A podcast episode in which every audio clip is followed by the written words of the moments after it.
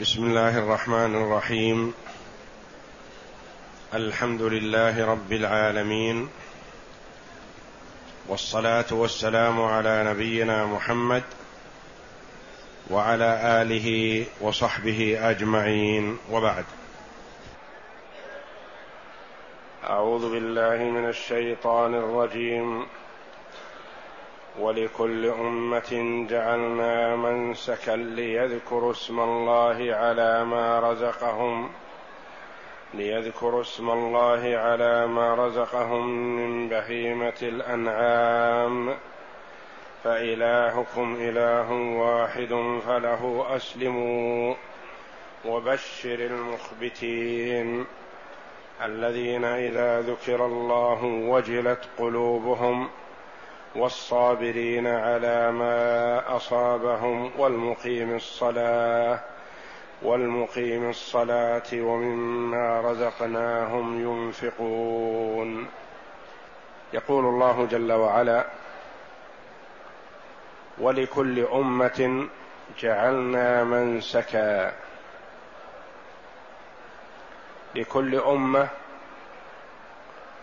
لكل جماعة من المسلمين من المؤمنين. جعلنا منسكا العقيدة واحدة والشريعة مختلفة. وفي ذلك حفز للهمم في التنافس في الخير والتسابق بين الأمم. كما قال الله جل وعلا يا أيها الذين آمنوا كتب عليكم الصيام كما كتب على الذين من قبلكم. كتب عليكم كما كتب على من قبلكم. ولكل أمة جعلنا منسكا. فتتنافس الأمم في تأدية ما شرع عليها وفي الوفاء بذلك وإكماله. لتنال بذلك السبق على غيرها. منسك ومنسك قراءتان بفتح السين وكسرها. قال الفراء لغتان أي أنها وردت في اللغة بفتح السين وبكسرها. وما المراد بالمنسك.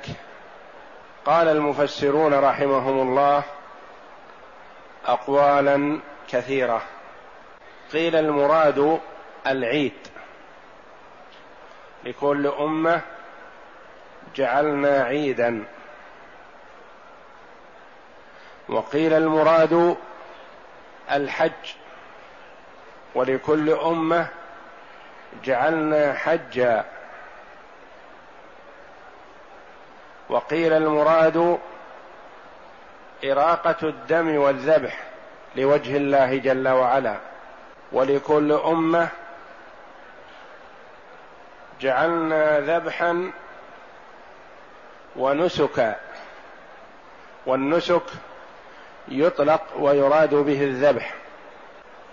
كما في قوله جل وعلا قل إن صلاتي ونسكي ذبحي. ومحياي ومماتي لله رب العالمين. والذبح كما هو معلوم عبادة لله جل وعلا.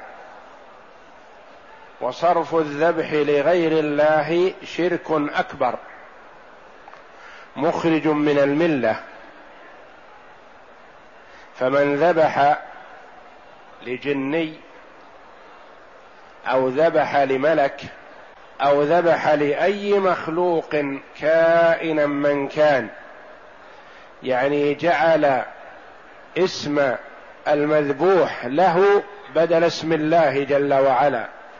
يعني تقرب إلى المذبوح له كفر بالله العظيم. وليس المراد ما الغرض من ذبح الذبيحة أنت تذبح الذبيحة للأكل وتذبحها لإكرام الضيف وتذبحها أضحية وتذبحها عقيقة والكل تسمي اسم الله جل وعلا عليها. فإن ذكرت اسم غيره على ذبحها حرمت الذبيحة وصارت مما أهل به لغير الله من الحرام. لأن ما ذبح على غير اسم الله لا يحل. وقيل منسكا مذهبا من طاعة الله جل وعلا.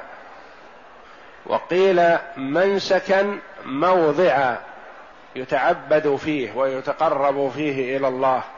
وقال زيد بن أسلم مكة المراد بالمنسك مكة.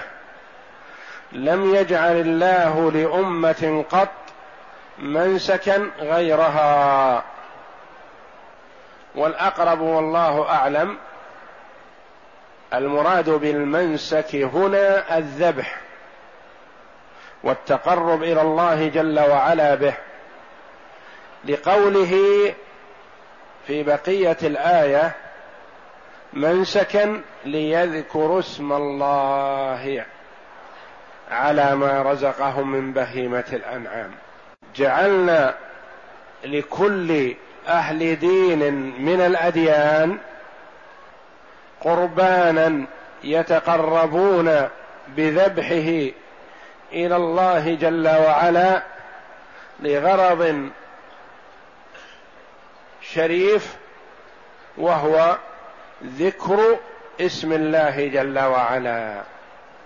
التقرب إلى الله جل وعلا بذكر اسمه على الذبيحة بتوحيده والتقرب إليه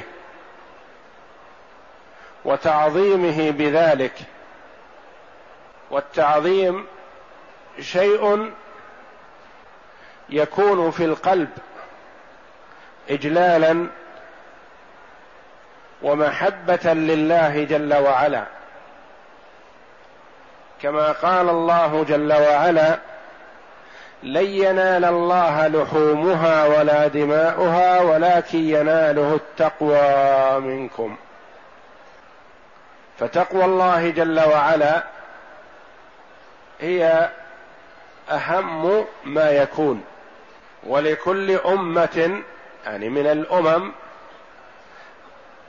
سلفت قبلكم لكل أهل دين لأن الذبح مشروع في الأمم قبلنا لوجه الله جل وعلا. وقد ابتلى الله جل وعلا خليله إبراهيم عليه السلام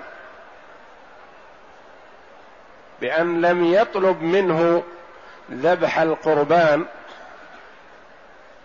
ذبح الهدايا من النعم من الإبل والبقر والغنم وإنما ابتلاه بأن أمره بذبح ابنه.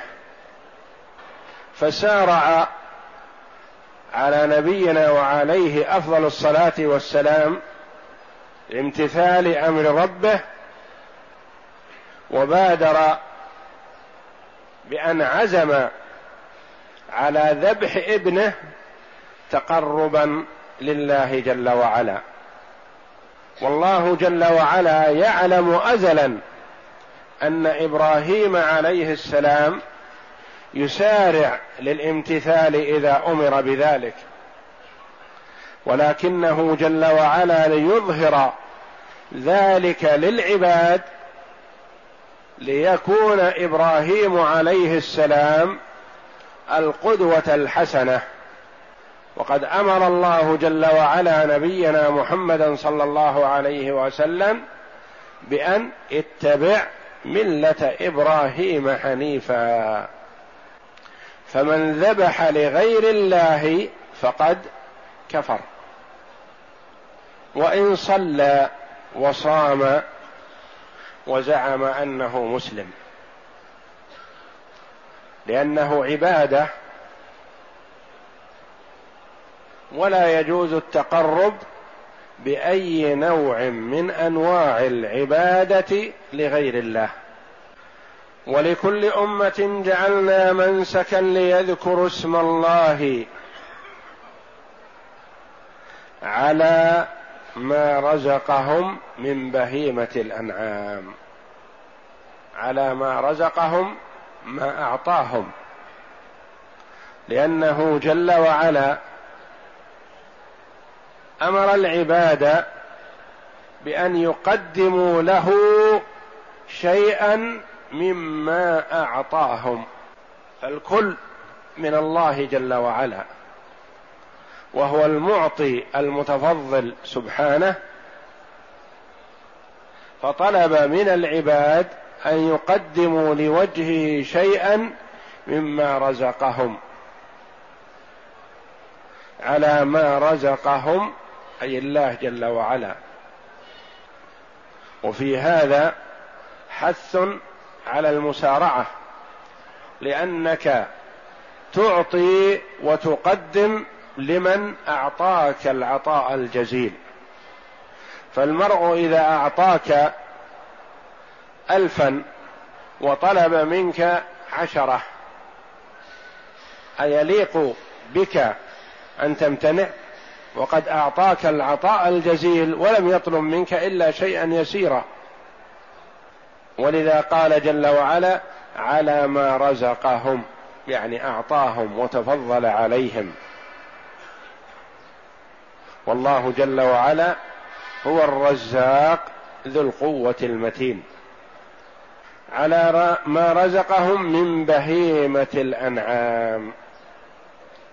بهيمة هي التي لا تتكلم وتطلق على جميع الحيوانات. وقال من بهيمة الأنعام. ليخرج غير الإبل والبقر والغنم. لأن كلمة بهيمة يشمل الشيء الكثير. الخيل والبغال والحمير والصيد والطيور.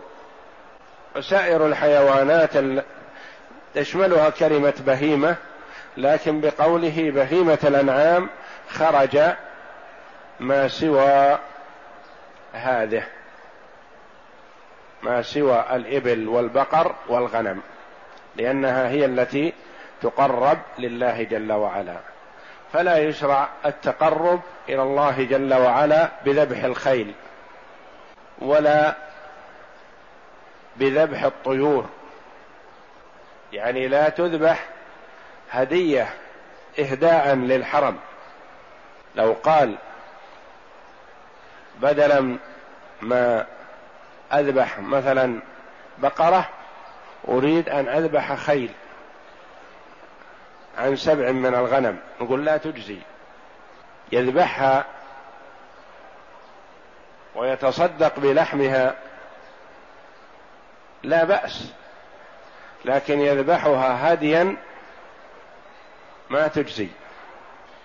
أو أراد أن يذبح غزالا أو جاموس أو غيرها من الحيوانات الحلال التي تؤكل لا يصح إهداؤها للبيت.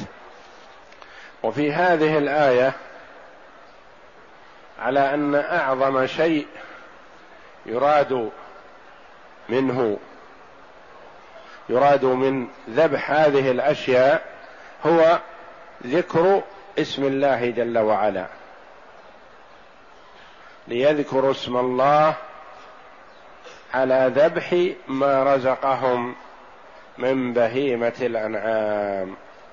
فإلهكم إله واحد. الإله واحد جل وعلا. هو المعبود وحده.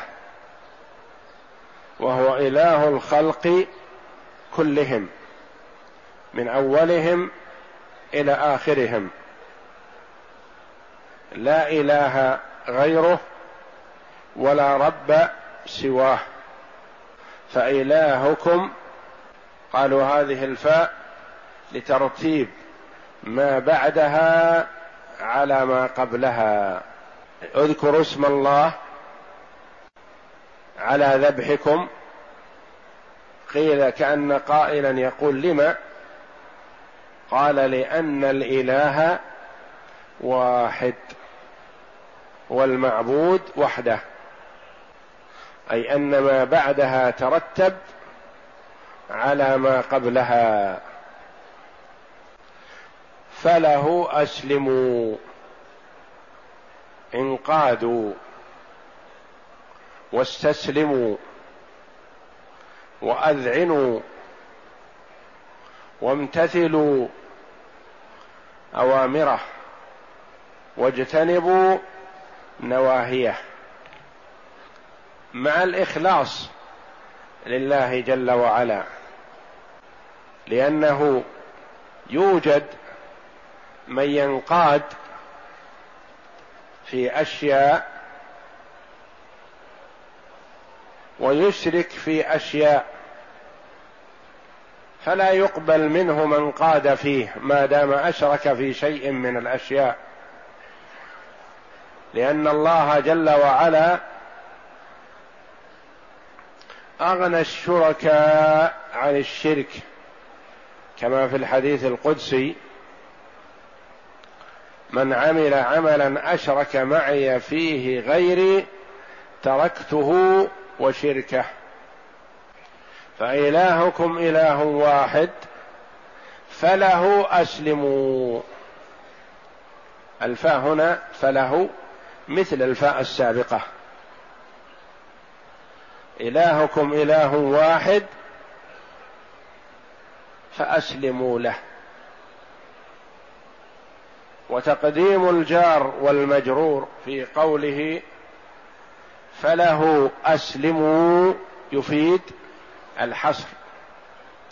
أي أسلموا له وحده واستسلموا له وانقادوا لأوامره واجتنبوا نواهيه. فله أسلموا. ثم بعد هذا الأمر عرف أن الناس ينقسمون إلى أقسام. قسم امتثل وسار واستجاب لنداء الله جل وعلا وهم المخبتون. فقال جل وعلا وبشر المخبتين. الأمر في قوله جل وعلا فله أسلموا للعموم لعموم الناس. وأمر صلى الله عليه وسلم أن يبشر من اتصف بهذه الصفات وبشر المخبتين. ما المراد بالمخبتين؟ قيل المتواضعين الخاشعين لله. المتواضع لله. والتواضع إخبات لأنه تذلل. والإخبات في اللغة يطلق على التذلل والخضوع كما يقال أرض خبت بمعنى نازلة مطمئنة منخفضة. والمطلوب من العبد التذلل والخضوع والتواضع لله جل وعلا. وصفة الكبر والعلو والتعاظم هذه ليست للعبد بل هي لله جل وعلا المعبود. وبشر المخبتين قال مجاهد المطمئنين. وقيل هم الذين لا يظلمون الناس وإذا ظلموا لم ينتصروا. يتركون حقهم. هم لا يتعرضون لظلم الناس لا يظلمون أحد. وإذا ظلموا تركوا حقهم تذللا وتواضعا لله جل وعلا. وبشرهم أخبرهم بخبر يسرهم. يظهر أثره على بشرتهم بالسرور. أي أن الله جل وعلا أعد لهم جزيل الثواب. اعد لهم عنده شيئا عظيما. كما في الحديث أعددت لعبادي الصالحين ما لا عين رأت ولا أذن سمعت ولا خطر على قلب بشر. وبشر المخبتين المتواضعين الخاشعين المخلصين لله جل وعلا الذين لا يظلمون الناس وإذا ظلموا تنازلوا عن حقهم لله ومن أجل الله جل وعلا والحاج والمتقرب إلى الله جل وعلا بالحج يظهر الشيء الكثير من التواضع لله جل وعلا والتذلل بين يديه بالتجرد من المخيط وترك اللباس الفخم وكشف الرأس والاكتفاء بما يكفي لستر العورة تواضعا وتذللا لله جل وعلا. وبشر المخبتين. من هم المخبتون؟ قال الله جل وعلا. الذين إذا ذكر الله وجلت قلوبهم. الذين إذا ذكر الله وجلت. وجل بمعنى خاف. يعني خافت قلوبهم. المؤمن إذا قيل له اتق الله. خاف. إذا قيل له اذكر الله. تواضع لذكر الله جل وعلا. والوجل الحقيقي والخوف هو خوف القلب الذي يردع ويمنع العبد من الوقوع في المحرمات لأن خوف القلب هو المؤثر على الإنسان. وجلت قلوبهم والصابرين على ما أصابهم. هذه صفة ثانية. يصبرون على ما يصيبهم. يصبرون على ما يصيبهم من المصائب يحتسبون أجر ذلك عند الله ولا يتسخر. والله جل وعلا أثنى على الصابرين في آيات كثيرة من كتابه العزيز. ومن ذلك قوله جل وعلا ولنبلونكم بشيء من الخوف والجوع ونقص من الأموال والأنفس والثمرات وبشر الصابرين. الذين إذا أصابتهم مصيبة قالوا إنا لله وإنا إليه راجعون.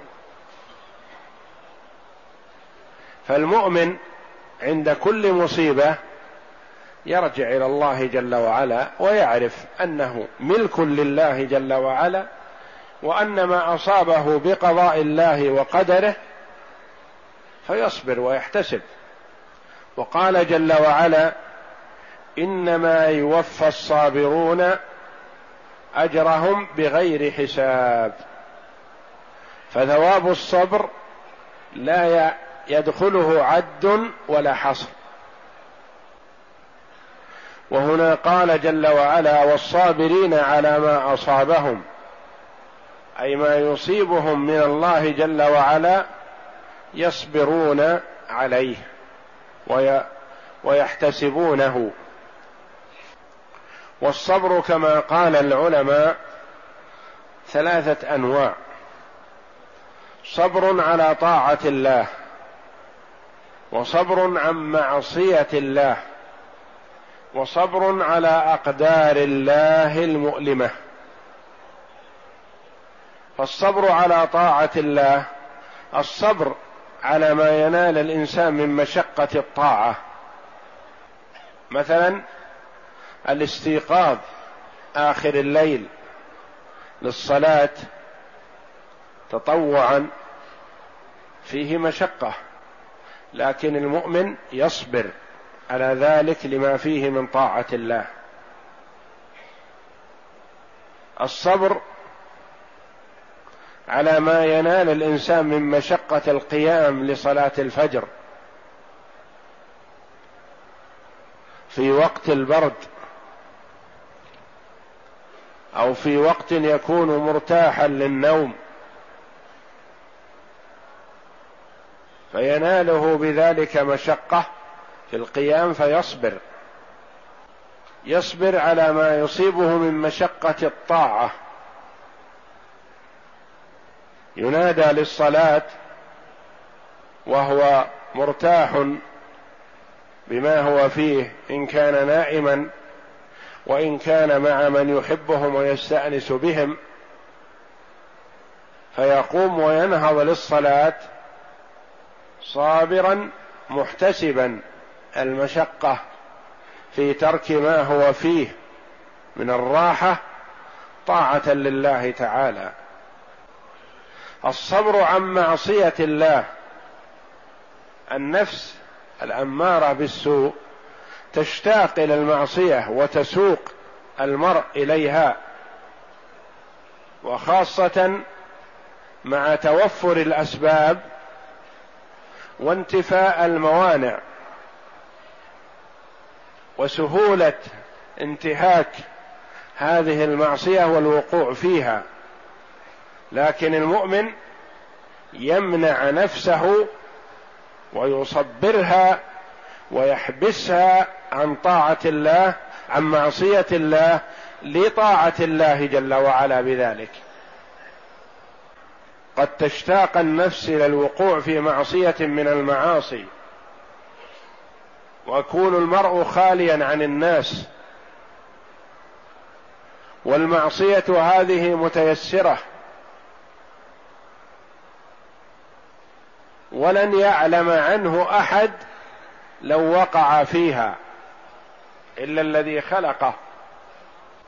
النفس تشتاق إليها والأسباب متوفرة والموانع مفقودة. لكن ما الذي يمنعه؟ خوف الله جل وعلا ويصبر نفسه على الامتناع عن المعصية طاعة لله. هذا صبر عن معصية الله. صبر على أقدار الله المؤلمة كالجوع والعطش والمرض وفقد عضو من أعضائه أو حاسة من حواسه أو حبيب من أحبابه يصبر على ذلك ويحتسب الأجر من الله جل وعلا لينال بذلك الثواب الجزيل والصابرين على ما أصابهم والمقيم الصلاة والمقيمين والمقيمين الصلاة. والمقيمي الصلاة. ثلاث قراءات فيها. القراءة الأولى المقيم الصلاة. على الإضافة. وهذا قول الجمهور. وهي قراءة الجمهور. المقيم مضاف والصلاة مضاف إليه. والمقيمين الصلاة بدون إضافة لأن النون ما تجتمع مع الإضافة. المقيمين الصلاة. والمقيمي الصلاة على نية وجود النون وإن كانت محذوفة. وقال جل وعلا والمقيم الصلاة. إقامة الصلاة شيء والإتيان بالصلاة شيء آخر أو فعل الصلاة. الإقامة يقيمها كما أمر الله جل وعلا وشرع رسوله صلى الله عليه وسلم.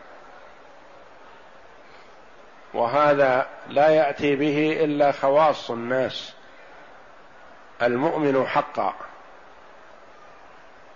وأما الإتيان بالصلاة فهذا يفعله الكثير. ولكن منهم والعياذ بالله من تلف كما يلف الثوب الخلق ويرمى بها وجه صاحبها وتقول ضيعك الله كما ضيعتني. والمقيم الصلاة تصعد الصلاة ولها نور وتفتح لها أبواب السماء وتقول حفظك الله كما حفظتني. حفظك الله كما حفظتني. وربما يكون الإثنان في صف واحد وخلف إمام واحد.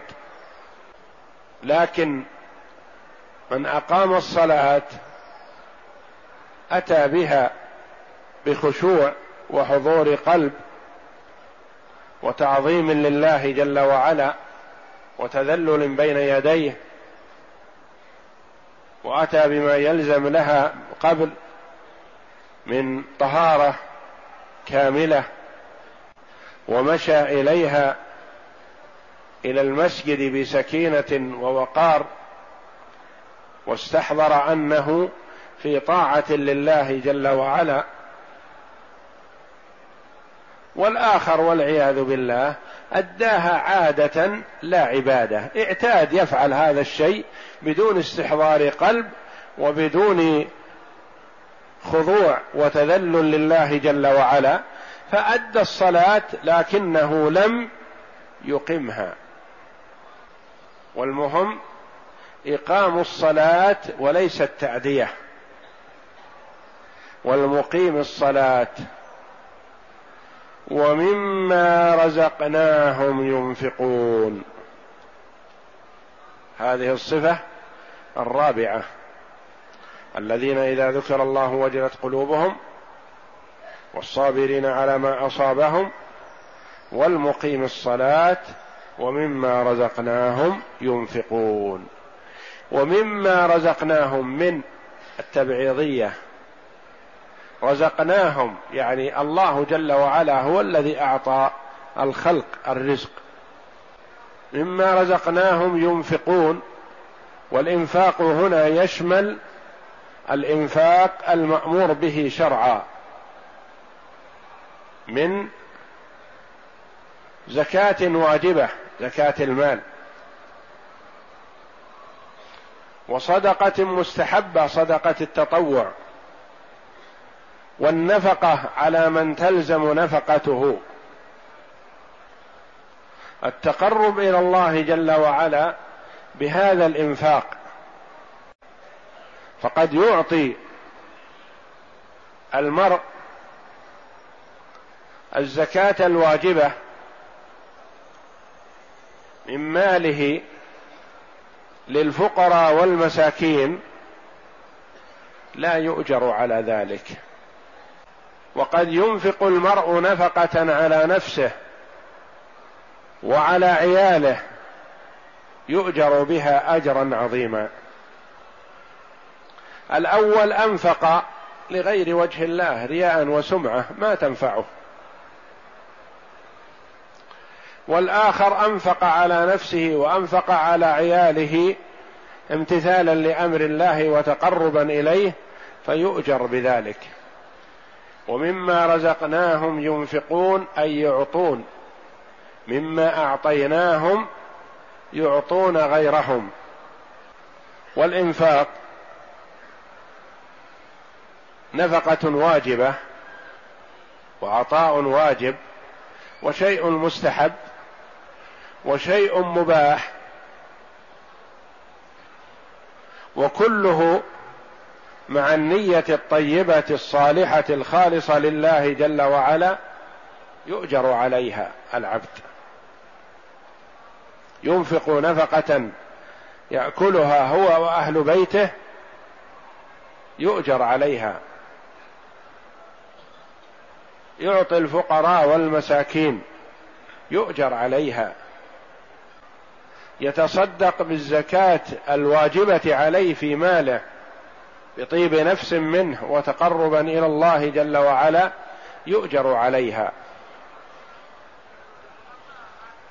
ينفق في سبيل الله للجهاد في سبيل الله لإعزاز دين الله لنصرة الإسلام والمسلمين يؤجر عليها. يعطي الشيء وإن كان يسيرا ابتغاء وجه الله يضاعفه الله جل وعلا اضعافا كثيرة. فهؤلاء هم المبشرون بهذه البشارة العظيمة الذين اتصفوا بهذه الصفات. وبشر المخبتين الذين إذا ذكر الله وجلت قلوبهم والصابرين على ما أصابهم والمقيم الصلاة ومما رزقناهم ينفقون. والله أعلم. وصلى الله وسلم وبارك على عبده ورسول نبينا محمد وعلى آله وصحبه أجمعين.